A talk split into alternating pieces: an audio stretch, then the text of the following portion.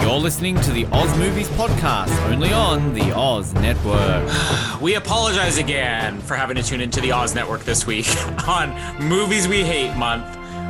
We have gone above and beyond Bad Movie Month, and we've picked movies that we can't even say are bad. We just hate them.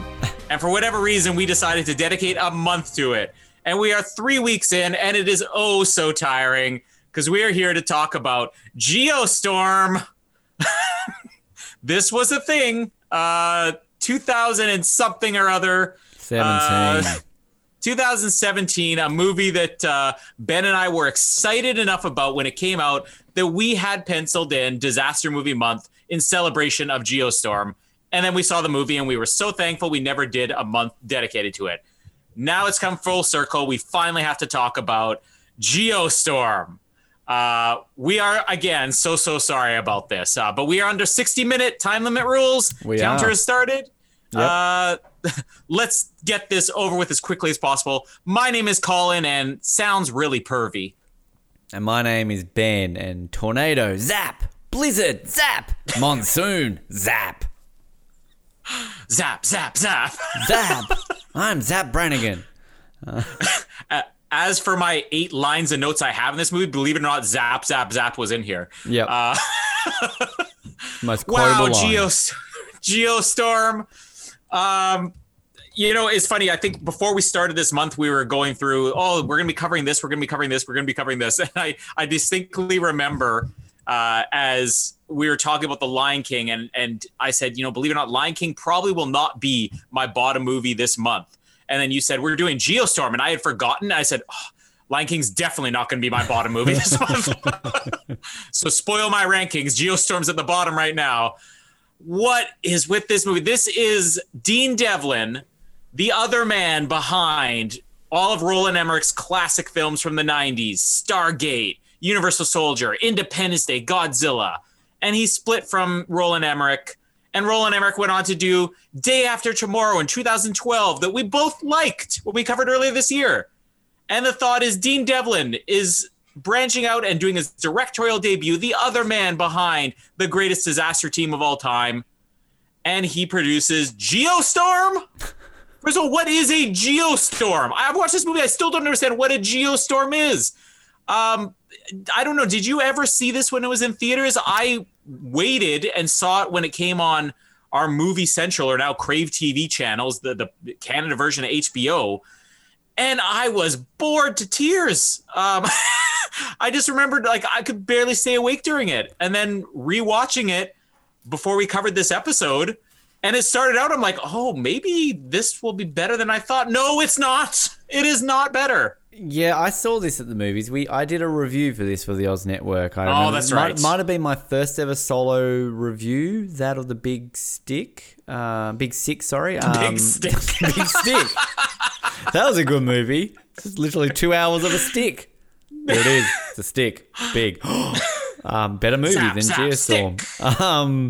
But yeah, no, I definitely did see this by myself. I remember, like, we talked last week on The Meg about kind of being excited in the promotion. Like, and I think we talked about this earlier in the year when we did End of the World Month, that I'm always excited for a destruction end of the world movie. Like, as soon as I get a whiff of something happening, I'm there. And like, I was so pumped to see this movie because, again, the way this was promoted, you've got the big tidal wave coming down on the street, and you know all the advertising is the city's getting destroyed. You know, all of those things. Like, it gets me pumped up. I am down for it.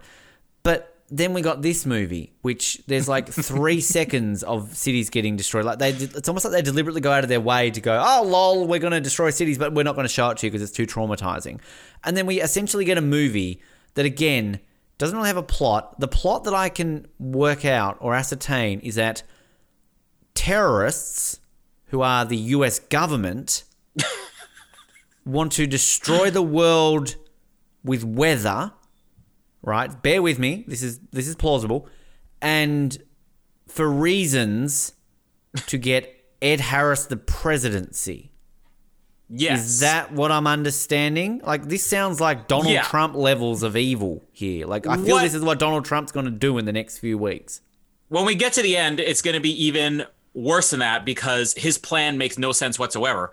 But to make this even worse, he came up with this plan on the fly somewhere in the middle of this movie because our prologue states that this was created because of real weather disasters. Yep. So he saw an opportunity somewhere along the way to take out everybody with weather, even though they actually can't control weather in this movie, which is the big problem. But which isn't that the whole point though of the movies, that they can control weather because we've stopped natural disasters? They can. Why am I getting so angry about this in the introduction? There are so many problems with this movie. People complain about 2012 and The Day After Tomorrow not being scientifically accurate. They just embrace it. Who gives a shit? You're seeing freaking these.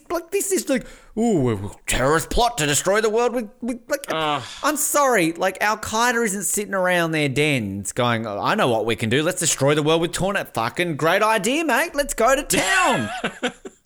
What? I said it before we started this. I probably even said it last week. I am going to really struggle to keep this one under. I'm going to do it, but I'm going to struggle to keep this under an hour because there are so many things that just make me so mad about this movie. We should jump right into it before we waste any more time. Just can we talk about Gerard Butler for 5 seconds? Okay, let's talk about Gerard Butler. We did it with Jason Statham last week. I feel we need to do it with Gerard Butler. Jason Statham, I said last week, I'm a big fan of. I don't think you've seen the right movies of his, and I will agree with you, not good in The Meg, but good in other things. Gerard Butler, I'm not going to say I'm a fan of his. I don't have a problem with him as a leading man. I think that he's passable. He's definitely better, I think, in supporting roles. I remember Reign of Fire was the first thing I saw him in. And I was a massive Christian Bale fan, massive Matthew McConaughey fan. And I walked out of that movie thinking, this Gerard Butler guy is going to be a star. There's a romantic comedy movie he made, The Ugly Truth, which was an awful movie. And he was actually quite entertaining in that. And then the Olympus is... That's with what's-her-face in it? Katherine Heigl. Ugh. Yeah. Talk about void personalities and leading roles.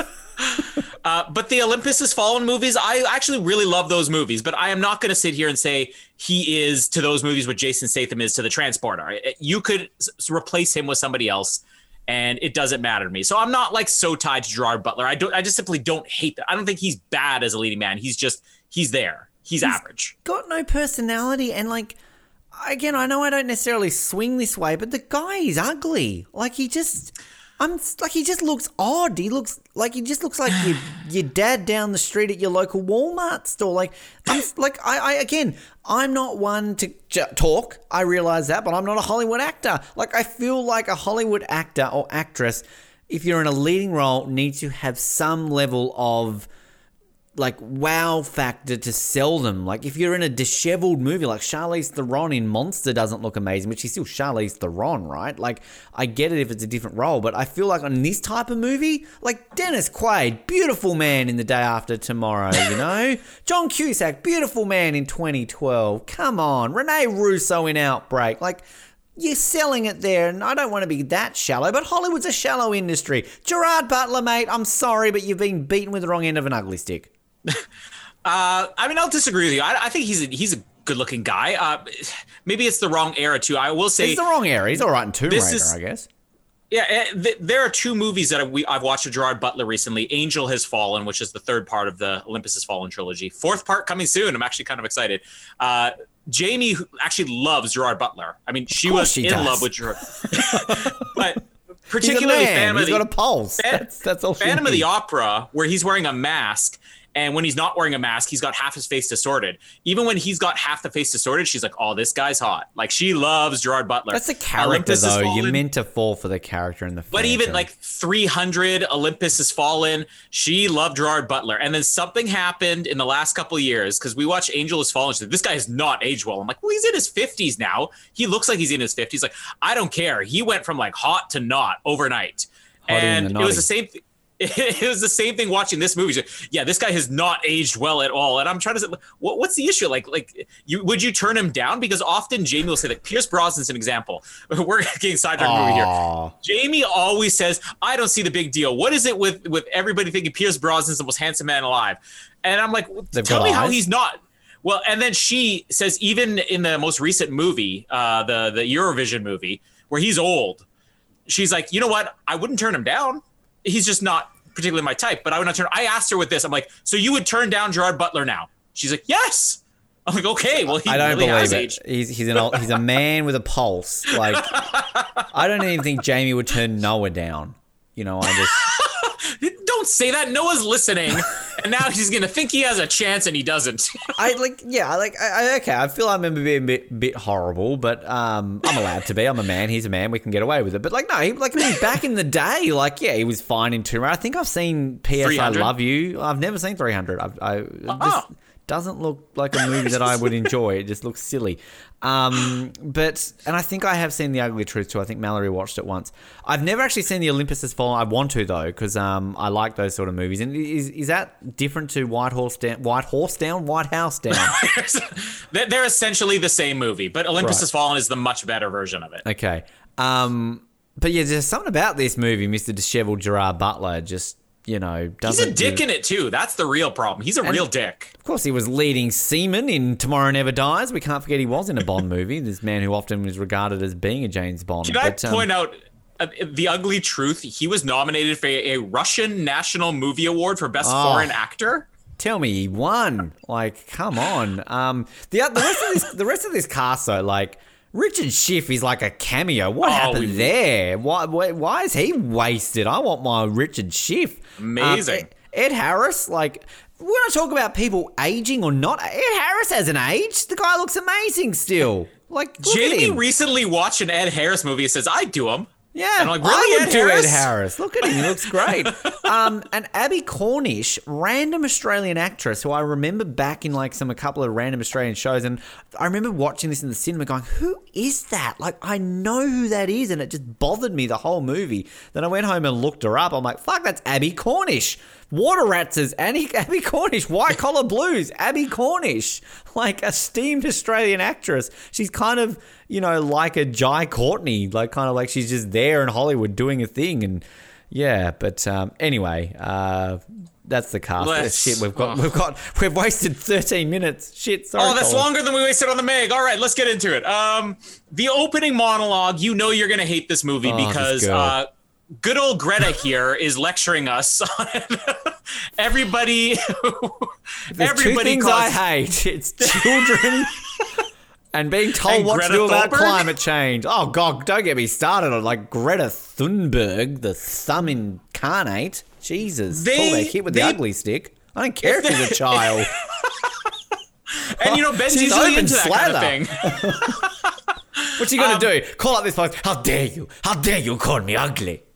I did find it funny that she's giving her lecturing Best Greta speech here, and she pinpoints it was the year 2019. I'm like, woo, they predicted something here. Do you think this is like where Greta Thunberg got her stuff? Like she's watching I know she did. Mummy, Daddy, I love Geostorm. I'm going to go on a boat to New York and tell people, how dare you?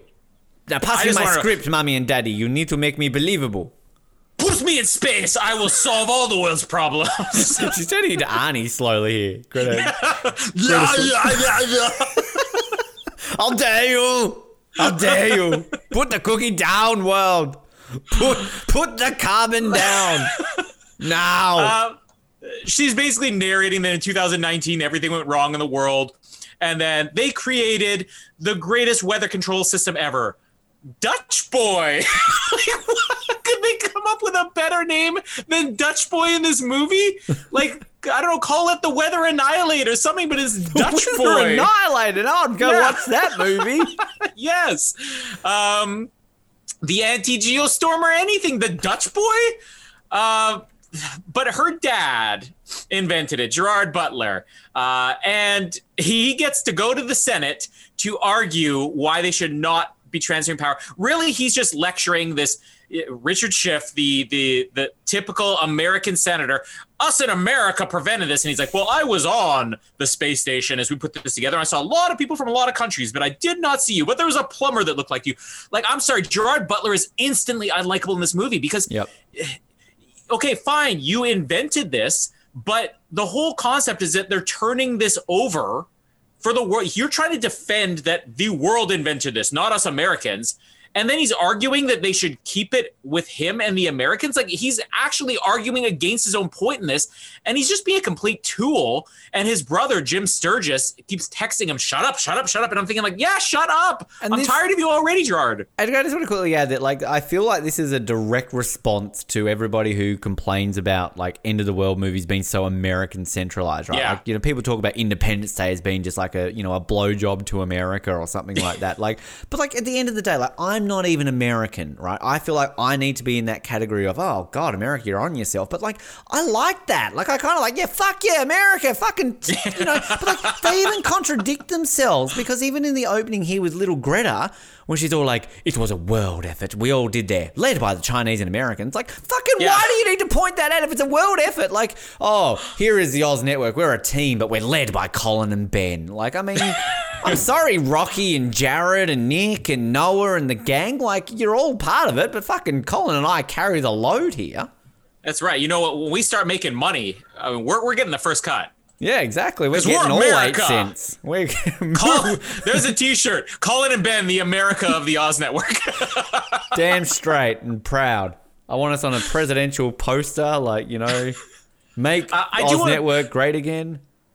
I do want to mention Jim Sturgess. I actually sympathize with his character up until we get closer to the end of this episode. Who is he? And I like Jim. So Jim Sturgess, maybe I'm just sort of like a Jim Sturgess fan because I've seen him in a couple movies. He had a big break. Sorry to keep interrupting. Well, his big break was a movie called 21 that Kevin Spacey was in, was sort of card counting. Yep. And he was the lead in that. And I thought, this guy's got so much promise. And then he followed that up with a rare Peter Weir movie, The Way Back, which was just an escape movie about guys walking across like this barren wasteland. And I loved The Way Back. And I thought, this guy has so much promise. And then he literally has dropped off the face of the planet. It's just sort of nice to see him in this movie. He does bring a likability, and you sympathize with him. Maybe because Gerard Butler's so good at playing such a tool in this movie, even though Dean Devlin wants us to believe he's the hero. I like Jim Sturgess in this movie up until we get to the end, at least. But I just wish he'd be more of a thing in Hollywood. Make Jim Sturgess a thing. He was in that Beatles, that Across the Universe movie. I remember my friend really liking that movie. And like, I'm sorry, like, and maybe it's just Gerard Butler just aging terribly. I've looked up their age gap. They're actually only like 9 years apart. But I swear, like, Gerard Butler should be his father. Like, I do not believe they're brothers. He could pass his dad. Yeah, I believe that Sean Connery and Harrison Ford in The Last Crusade are more equipped to be brothers than Jim Sturgess and Gerard Butler in this movie. Yeah. And say that they played together as children too. Like, if you had made it that there's a big gap in their ages, but like, remember when we were kids? I am not buying you're 2 years apart. And can we just play disaster movie bingo while we're here, Colin? Because, of course, we've got to have terrible father character. I mean, how many of those movies did we tick off in End of the World Month? Wasn't it 3 out of 4? But it was 4 out of 4 because Sandra Bullock was a terrible mother. So we had the 4 out of 4. So here it is, disaster movie trope, bad mother, Gerard Butler. Bad mother. There's another T-shirt, bad mother. We know that we're big fans of good fathers in this movie. This is not a good father or a good mother. Gerard Butler fails at both. We start to get in the space station. The setup of the plot of this movie, which is a guy gets sucked out into space because things start getting blown up. Jim Sturgess and Abbie Cornish are first arguing with each other, and then they throw in that thing. It's like, see you at home later, honey. Like, why are we getting this weird setup of them as a couple? And why is them being a couple a big deal in this movie? Like, we could talk about a lot of things, conflict of interest. There's no conflict of interest of a scientist on a panel and a Secret Service agent that they can't be married. Like, it's just stupid. I will say with Abbie Cornish, I remember us talking about her before Geostorm came out, that you were saying, oh yeah, there's an Australian actress in this movie.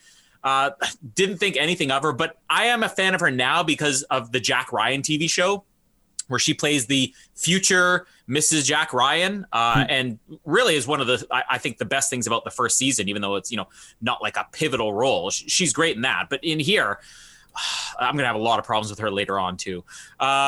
So because of the space station explosion and now these weather disasters, like a village that just gets frozen in the middle of the desert, which is clearly, there's even borders on it. It's kind of a cool visual, and an egg frying on the pavement that you need to send a team up there to save the world. But President Andy Garcia says, not a team. I will give you one man. Which, how logistically does this make sense? They have many people they could send, and they charter an entire space shuttle to send one man up, one man that they fired 3 years earlier. Now, even if this was a brilliant man that you all trusted sending up, is it more cost effective to send one man on the space shuttle than to send a team? It's the same cost. No, I will give you one man. And Andy Garcia, they try to tease that he's the villain of this movie. You find out later he's not. So there's no reason for him to say, I'll give you one man when the world is at stake here. But they're about to hand over control, which is going to be important, to a world council. So maybe there's some type of, bad doings going on here. I don't know what to say. Bad doings going on. I just want to note, every single time there's a big special effects shot, I noted effects look awful in this movie. So the frying of Hong Kong that we get, bad effects. The frozen village in the middle of the desert, bad effects. We have Gerard Butler talking to his daughter as he's about to leave, actually playing the card of, why don't you and Uncle Jim Sturgess get along? It's like, you know what? Because younger brothers resent being younger. Now, if he had done this as a throwaway line, I would say, okay, fine. He's just saying that to his daughter.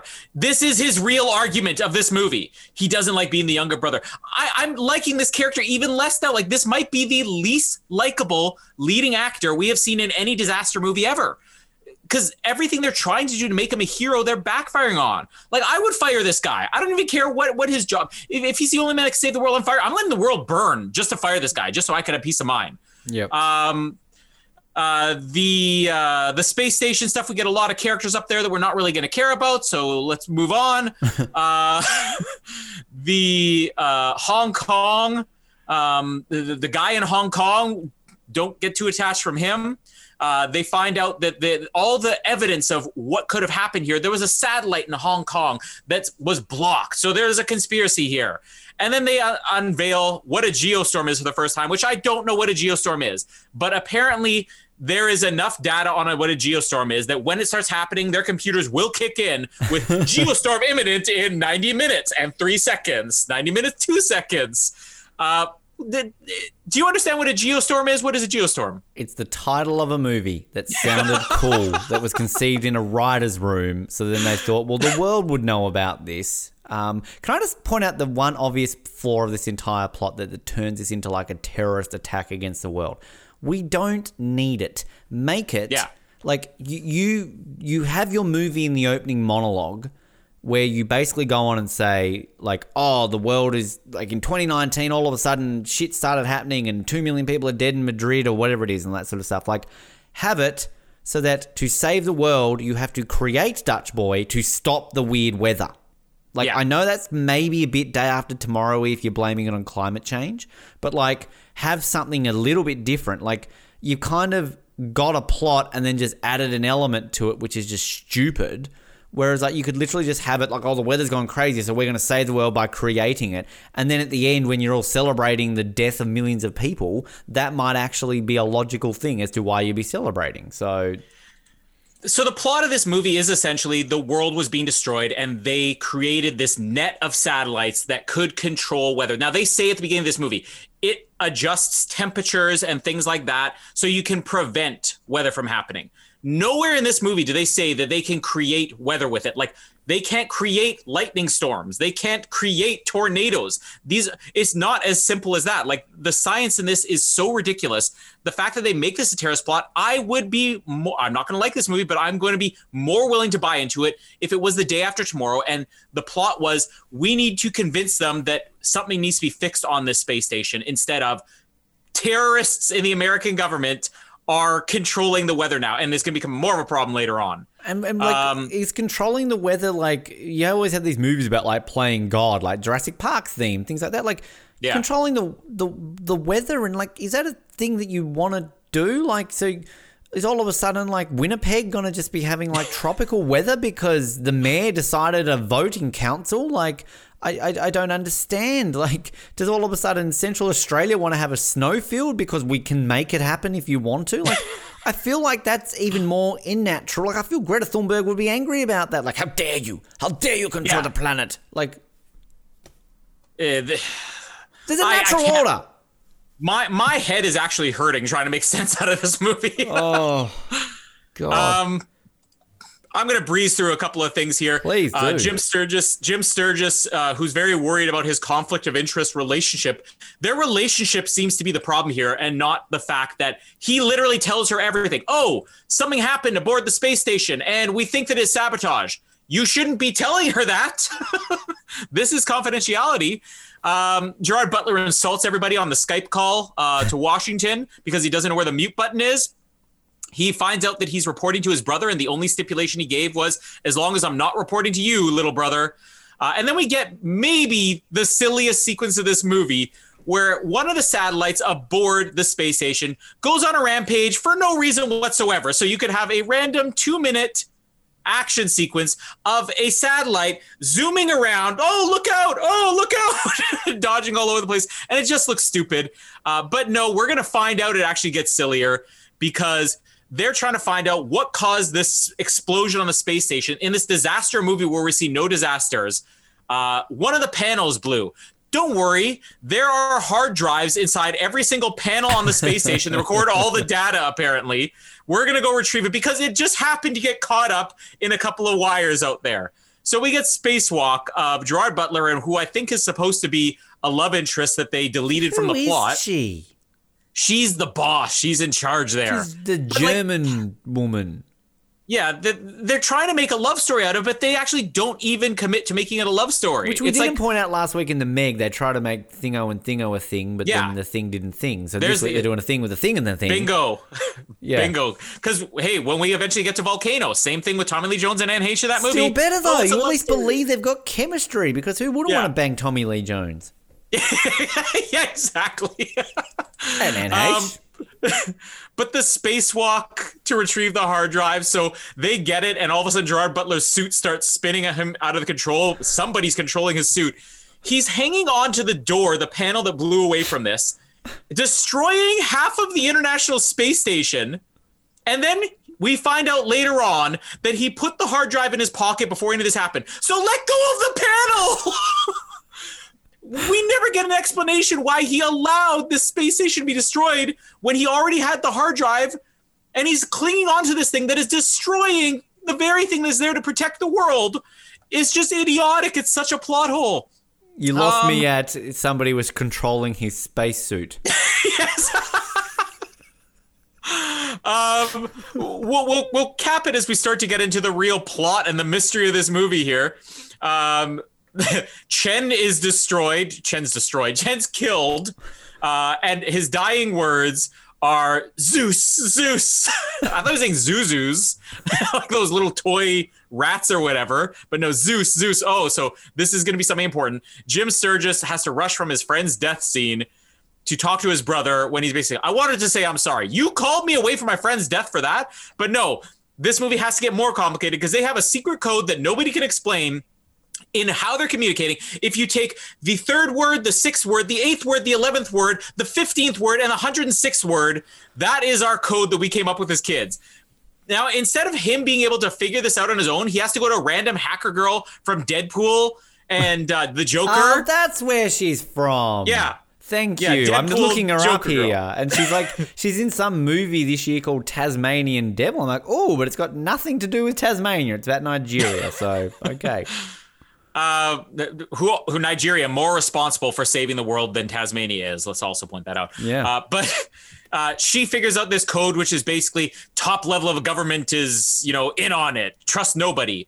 And he's going to believe him without giving any evidence because he put a code in. A guy is paranoid and anti-government. And Jim Sturgess just believes this. We're going to check out a Jim Sturgess. And he's going to eventually tell his fiance or whatever, Abbie Cornish, who's entire job's purpose is to protect the president, and he says, we think the president's behind it. Okay, I'll go along with you. Like, these characters are so stupid. Gerard Butler, who's the biggest jerk in this movie, who nobody trusts, and then they just suddenly start trusting out of nowhere. I mean, have at it, Ben. I just want to actually correct myself. The woman from Deadpool, I've clicked on the wrong actress. Sorry, there's a different actress in this movie who was in Tasmanian Devil. I won't say how I got those two confused. But this... Wow, Ben, I'm turning into Noah. This movie, like, just from the opening get-go when you've got a little girl narrating, you know you're in for a shit time. And this is coming from something that we said last week. They're kind of starting to rewatch this. It's like, oh, this isn't that bad. But, like, you sell this movie on an end-of-the-world movie, and you've got nothing in this movie about end-of-the-world. Like, the stuff you show, and, like, I kind of like how they go a little bit different, right? We're not just going to go the cliche and destroy New York. We're not going to, you know, like we're going to destroy, what is it, Mumbai, and we're going to destroy Dubai, and, you know, we're going to destroy Russia. Like, we're going to destroy different, can't get it, cool. Orlando, sure. The one iconic scene in Orlando getting destroyed of a fictional venue that doesn't even exist.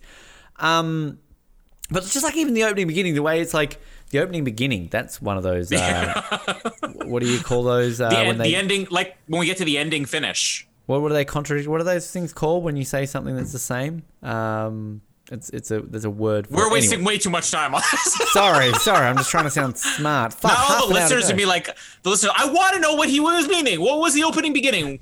The opening beginning, the business office. But like the way it's like explained, like, something happened, you know, the East River rose and like 2 million people died. So like they woke up, right? And were like, fuck, better do something. So they create Dutch Boy. Dutch Boy. Is it ever explained how long that takes? Because like I live in Victoria and they're trying to build like an intersection on this highway that's taken about 6 years. Like, can they fucking build a global weather satellite system that controls weather in less than that? Apparently so.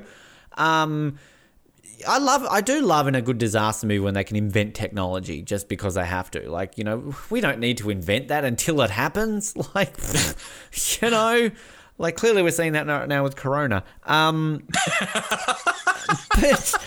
I just don't understand. Again, we shouldn't really be going through. Why is Richard Schiff in this movie? Like, why is he there? Was he filming The Good Doctor and it was next door and he was just like, you need me? Like, I want Richard Schiff in this movie more.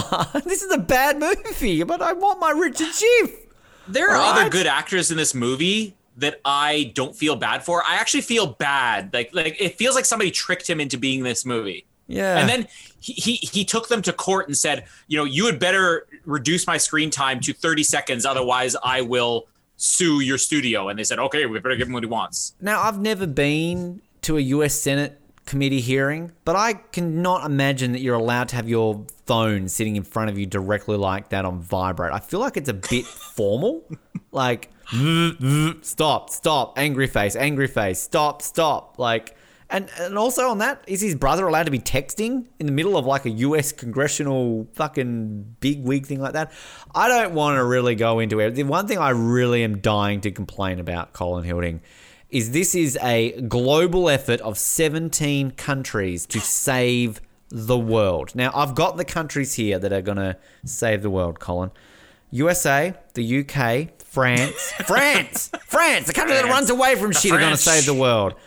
Denmark, Spain, China, Italy, the Netherlands, Sweden, Canada, fair enough, Germany, I guess they're feeling guilty for all that stuff that happened about 80 years before. Got to save the world for once. Mexico, Switzerland, who don't get involved in anything, decided to get involved in this. Belgium, what have they ever produced? Brazil, Japan, Norway. There's no snow in space, Norway. And India. Now, there's also Nigeria involved because there's a Nigerian character on that because they've got the Nigerian flag on their sleeve. I'm sorry, a little country in the southern Pacific slightly missing. What are we doing down in Australia? Like, fucking she'll be right, mate. Some other cunts will fix that up. Like, well, where are we? Why are we involved? Jesus Christ, we must have had the day off or something like that. I did actually Google countries with space agencies, and a lot more countries have space agencies than you think. Each one of these countries do have space agencies, and some of these countries actually have had astronauts. Like Belgium have astronauts. Did you know that, Colin? Denmark have astronauts. So there you go, the things you learn. Maybe as a Canadian, I'm just more offended because I'm Canadian, but Canada plays a much bigger role in the International Space Station and just space in general than you ever get out of these movies. We get a flag and no characters. I'm sorry, I'm not buying that Mexico is there to save the day. if you're going to space. I mean, looking up the Mexican Space Agency, essentially they house satellite dishes and promote education on space. They are not going to be sending people up to save the world when Canada isn't. And again, Switzerland? Like, what are they doing there? They don't do anything. Why don't you just throw in Burkina Faso while you're at it? You may as well. I mean, you got Nigeria there. Again, no disrespect to our Nigerian listeners, but I don't see Nigeria putting the, we'll help. Like, you know, we don't have any other problems and we can help save the world, so why not? Like, let's go for it, you know? God, I don't really honestly have anything else to add because this is ridiculous. Thank God. The disaster scenes, like this guy like he's got a cat in a freezer, and like it's not even remotely. We had to, like, because we don't know how to sell that it's just, it can't be a gas explosion because it's really hot. Other than the fact that everybody's sweating, we have to show that the cat wants to go in a freezer. Yeah, and I just want to point out that the villain of this movie, Ed Harris, doesn't show up until like the 90% mark of this film. And this is, okay, let's be honest, the humor in this movie, slightly better than The Meg. Some of it does land. Like, I do actually like the line later on from Andy Garcia when we've got badass Abbie Cornish and he's like, marry her. Like, that's funny. Yeah. Like, okay, I like it. And it doesn't go over the top with the quips and the one-liners. Like, I get it. But there's still some that just do not land in this movie as well. I will say I actually don't mind Abbie Cornish. I don't, like, she's pointless. I don't understand, like, this hidden secret, like, relationship thing. But, like, she does have the most badass moment in this movie with that gun moment. Like, I mean, this is meant to be Gerard Butler ship, but he's literally on a ship this whole movie, Gerard Butler. And the one thing that we've got to be tense about is that he learns code and he floats out in space to pull off a gravity ripoff for 5 seconds. So, yeah. Finish the movie. This movie is struggling between whether it wants to be Armageddon or The Day After Tomorrow. And it doesn't do either well. The space stuff, let's just quickly talk about that, because why is this movie set in space? You can do a disaster movie in space if it deals with space. You know, Armageddon, Deep Impact. I mean, even Deep Impact, the more interesting stuff was on Earth, and they were smart enough to know that in Deep Impact. Day After Tomorrow gives us a couple of cutaway shots to the people in space just looking at what's happening with the world. There is nothing visually interesting about people walking on a space station. If you're going to do it in space, have more spacewalks. Have it be about, oh no, they've targeted this one satellite over there. We need to float out there and repair the satellite. They're walking. You don't even get zero G stuff here like you would in Gravity. They're all walking because there's gravity there. And you think about, this is a random defense of Independence Day resurgence, but I mean, you even think about that movie when kind of all the space stuff was done, but I mean, that makes sense. It's an alien invasion movie, right? But they don't go too far on that. Like, that's what the opening, I literally, the second time I went to rewatch Independence Day Resurgence, I stopped watching after they got back to Earth. So I don't even know how long that was. I just could not finish the movie. So yeah, you're right. Like, it's pointless. It's like, this movie should just be called Gerard Butler in Space. One thing I should add, I don't mind the random hacker lady from Deadpool, because she does have probably the only line that actually made me laugh in here, which was my opening quote, where, and I was thinking it instantly, where she's in Jim Sturgess at Abbie Cornish's house, and Abbie Cornish comes in and she sees him and another woman, and he goes, relax, it's not what you think. And she goes, that sounds really pervy. Because I was immediately thinking, like, you don't have to say that. Just say, oh, this is one of my coworkers. But she at least points out what the audience thinks. That sounds really pervy. Unless there's Jamie and there's a guy over. It is what you think. Yeah, I'm like, hey, how's it going? How long you guys are done? Yeah, you finished? Something to do. Just don't get her pregnant, man. Like, she doesn't want to be pregnant again. Condoms are in the top drawer. On the space station, the investigation into what could have blown this panel, there's no logic to them thinking, oh, it must be sabotage. Like, this just proves Gerard Butler's character is literally just anti-government, and everybody goes along with it without him giving any concrete proof. Now, of course, he turned out to be right here, because he's like, there's no way these panels would have blown. We need to find the footage. So they find the footage, and then they're like, oh, let's find his locker. And I do kind of like this guy, the French guy, too, in this movie. So there's more characters I slightly enjoy in this than other ones, because it's all about somebody. Somebody is releasing this footage. Somebody killed Mahmoud. It's either this guy, or this guy, because they're all suspicious because they all have foreign accents. And as they're looking in the locker, the French guy comes in and he's like, it's not there. I saw him. He put out. He's RNA, too. I saw him put it in the spare locker. We have one accent on the show, but we do it well, okay? So the French guy, they even say, how do we know it's not you? Because you would have killed me already if it was. They find out that Dutch Boy is being weaponized. No. So again, there's no science to explain how this thing that simply prevents bad weather can suddenly create bad weather.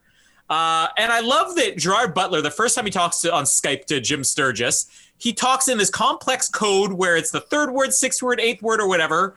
And the second time, he's just like, all right, so I think the president's behind it.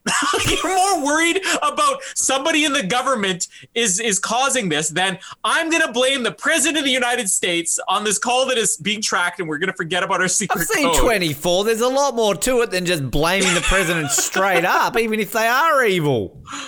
And Jim Sturgess, again, where I completely lose him, is where he is like, okay, so it's the president. I'm buying that. Maybe he's buying it because he trusts his brother. So he goes to his fiance, who, again, entire job is to protect the president, says, we need to steal these disarm codes or whatever from the president.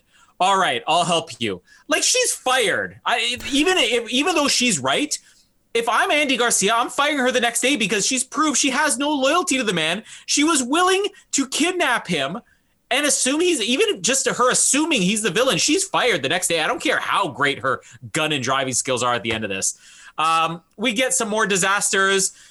We get the Tokyo hail. The only, I think, effects that actually work in this movie is the hailstorm in Tokyo where somebody gets hit in the face. Maybe that's just because somebody got hit in the face with a giant thing of hail.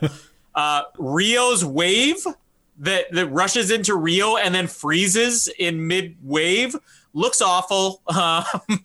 We get the Geostorm countdown because now this massive space station has the network that's detected Geostorm imminent. And I also want to add, Dean Devlin is so behind the times. The thing that we have made fun of from the beginning of this podcast, that 90s trope of when text comes on screen, you have to have the sound effect. He uses that in this movie. Nobody's done that. I don't even think they did it. Maybe they did in The Day After Tomorrow. It's been at least 15 years since we had to have the sound effect that comes up. Which is like some old DOS thing, like it's from the 80s. Why is Dean Devlin not with the times here? So they need to steal the president. They figured that this is some conspiracy to deal with the Democratic National Convention. They are at the Democratic National Convention, which is in Orlando, I'm assuming. Yeah. Then they find out if they get the wrong guy. There's more people being sucked out into space. How much time do I have, Ben? 18 minutes. All right. So I'm actually doing pretty well here. Ed Harris is actually the bad guy. It's not the president.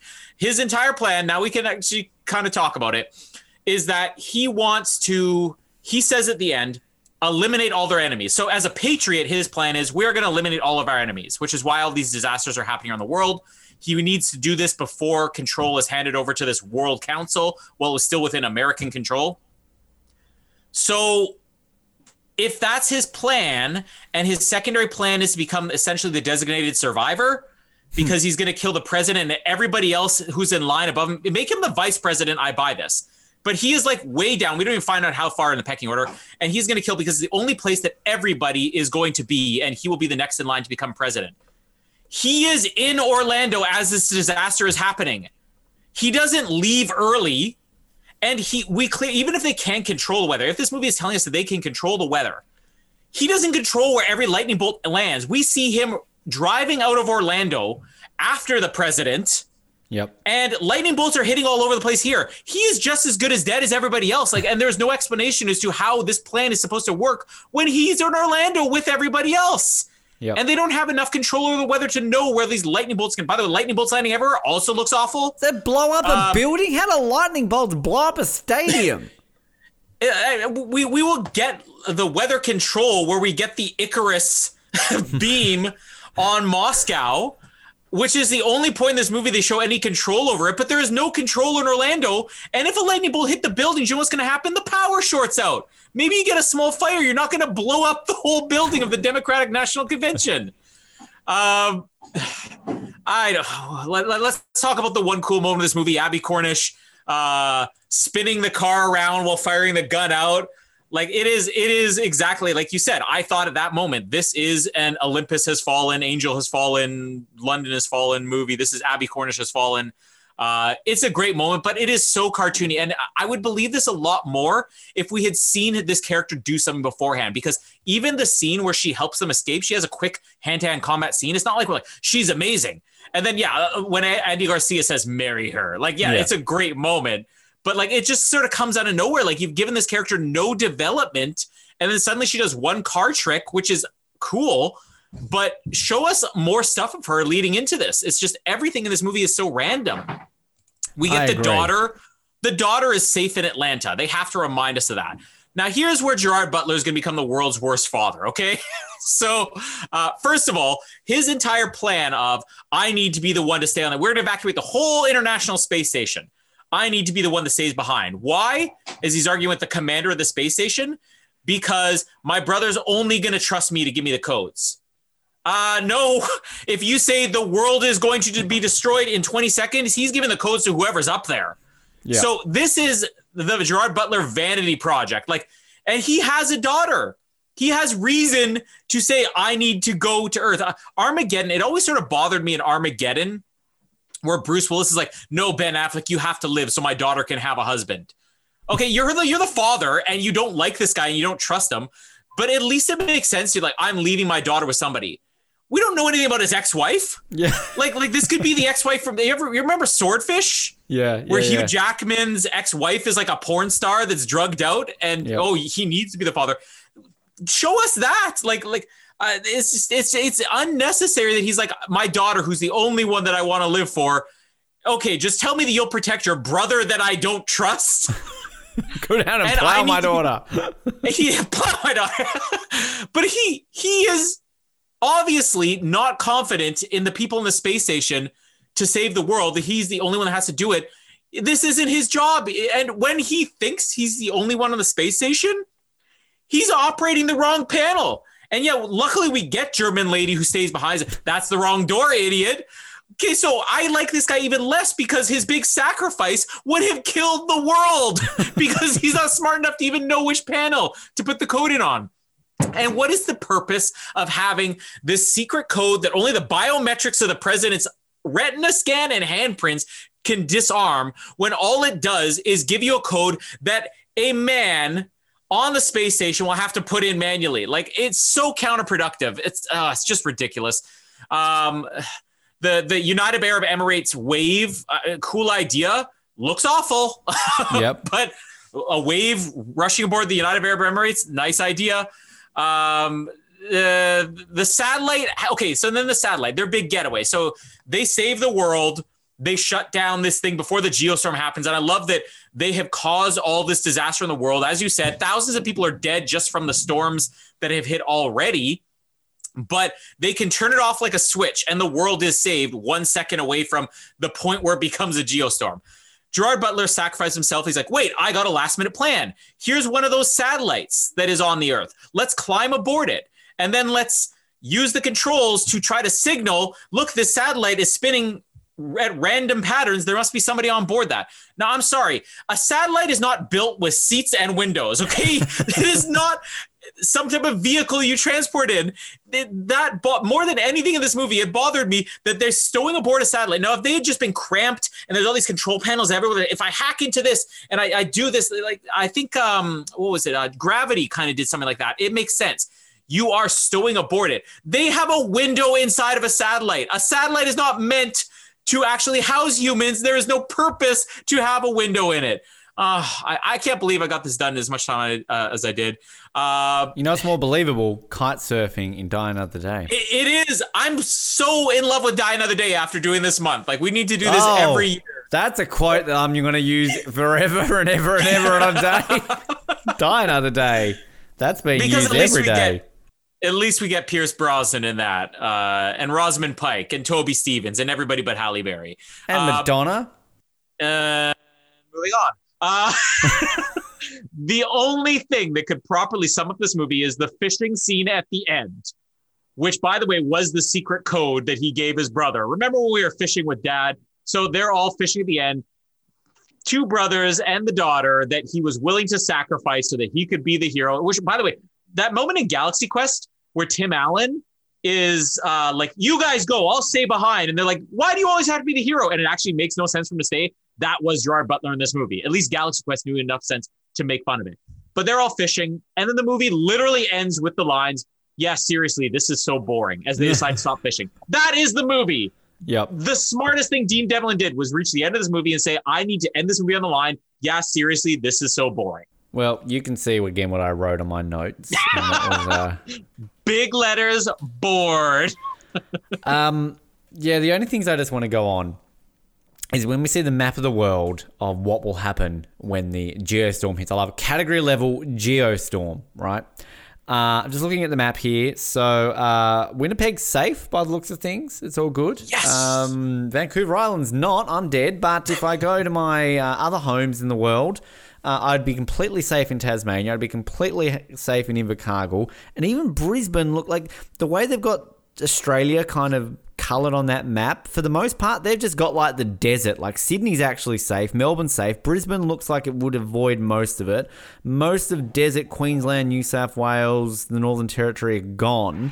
And New Zealand is completely safe except for a little patch down the bottom of Wellington area. So weird that that's the part they're going to destroy.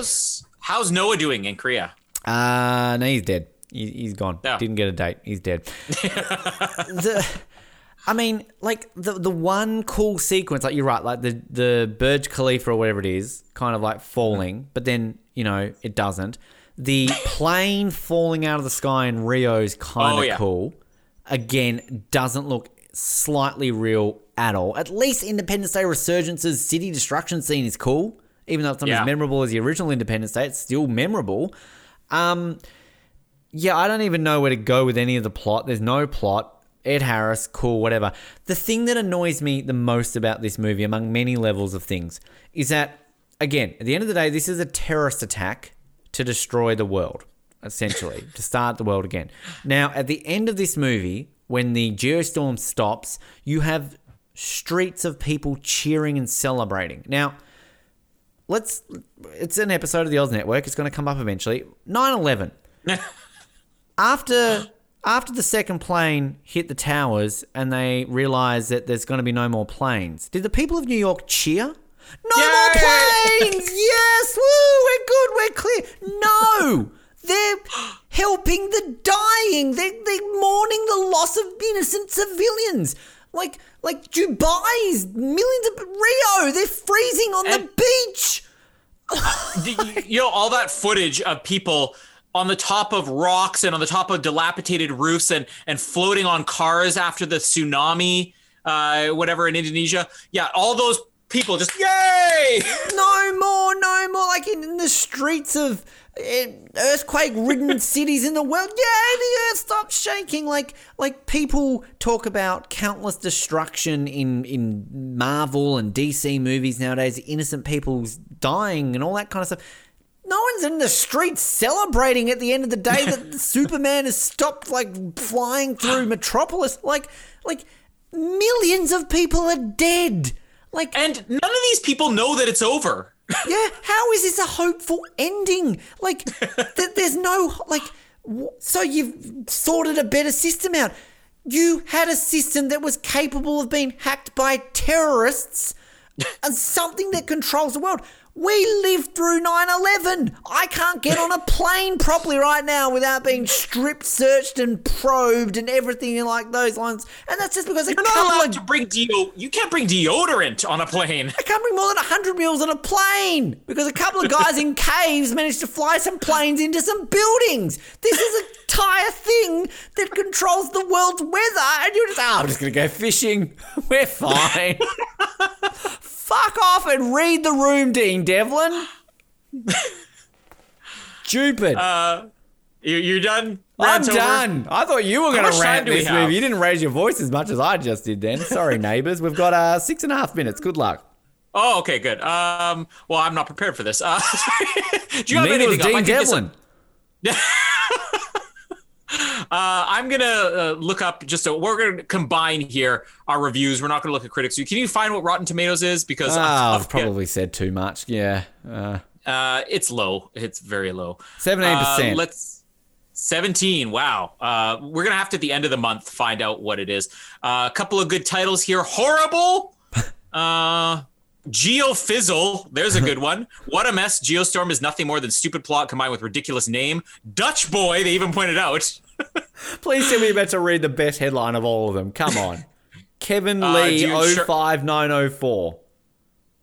I haven't gotten that one. What is it? From a scientific standpoint, there's a better chance of Cloudy with a Chance of Meatballs happening than Geostorm. That wins. That's. Stop reading the reviews. Kevin Lee, 05904, you have won the internet. Do you want to do some plot keywords while I look up the box office? Do I ever? Global disaster, and that's actually not referring to the subject of the movie. That's just referring to the movie itself. Another cleavage month. But, Colin, I think we found a winner. Dog Lick Someone Month.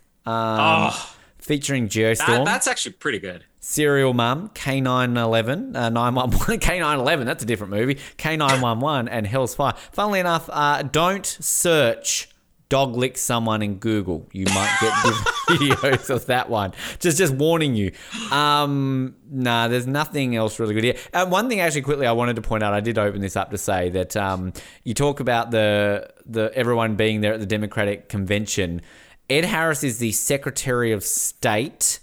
He is fourth in line for the presidency. So the vice president would have to die, the Speaker of the House, and the president pro tempore of the Senate. Now, unless the Speaker of the House and the president pro tempore of the Senate are in the same party, so they're all Democrats, why would, because right now, Nancy Pelosi is a Democrat, right? So therefore, the third in line to the presidency, if Trump and Pence died tomorrow, Nancy Pelosi would be president, and she's a Democrat. So let's hypothetically say the Speaker of the House is a Republican. The Republican ain't going to be at the DNC. So you're kind of screwed. Even if it is their own party, does the Speaker of the House attend the Democratic National Convention? Well, the only time we watch Designated Survivor, the only time that they're ever all together is at the State of the Union address, right? Yeah. They're not dumb. Make this the State of the Union. Say what you will about the Americans, they're not dumb. It's like the royal family. Yeah. They don't all fly on a plane in case it all flops. They've got to, we've got 2.5 minutes here, Colin. Only 3.5 minutes. Box office. 33 million domestically, obviously bombs here. Worldwide, though, $221 million. That was big my bad. Hit overseas. I was worldwide at that point. I was in Australia. 33, wow. Maybe I got this and The Meg confused because I thought I thought this did well and The Meg didn't, but that's The Meg rubbish. Was huge. This opened with 13 million domestically, was number 2 at the box office behind Boo 2, Medea Halloween. So Tyler Perry owning the box office there. We're binning it. Not even a question. Are we? Oh, no, I was going to buy it. I thought this was great. No, yes, bin it. And I'm guessing you putting this at the bottom, did you say? This is the bottom. Oh, this is my bottom. This number one, Lion King second to bottom, and The Meg number one right now.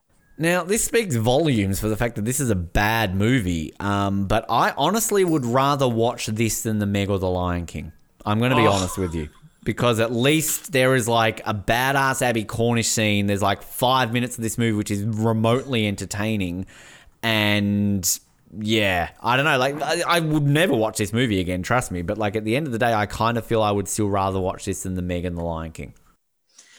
So it's going to get interesting next week because we got Terminator Dark Fate. Now, we planned this month around movies we hate, and I think it just came to me one day where I'm like, wait a second, we wasted half of our lives covering the Terminator movies last year, and we somehow got a Terminator movie worse than all the other sequels that had come before it.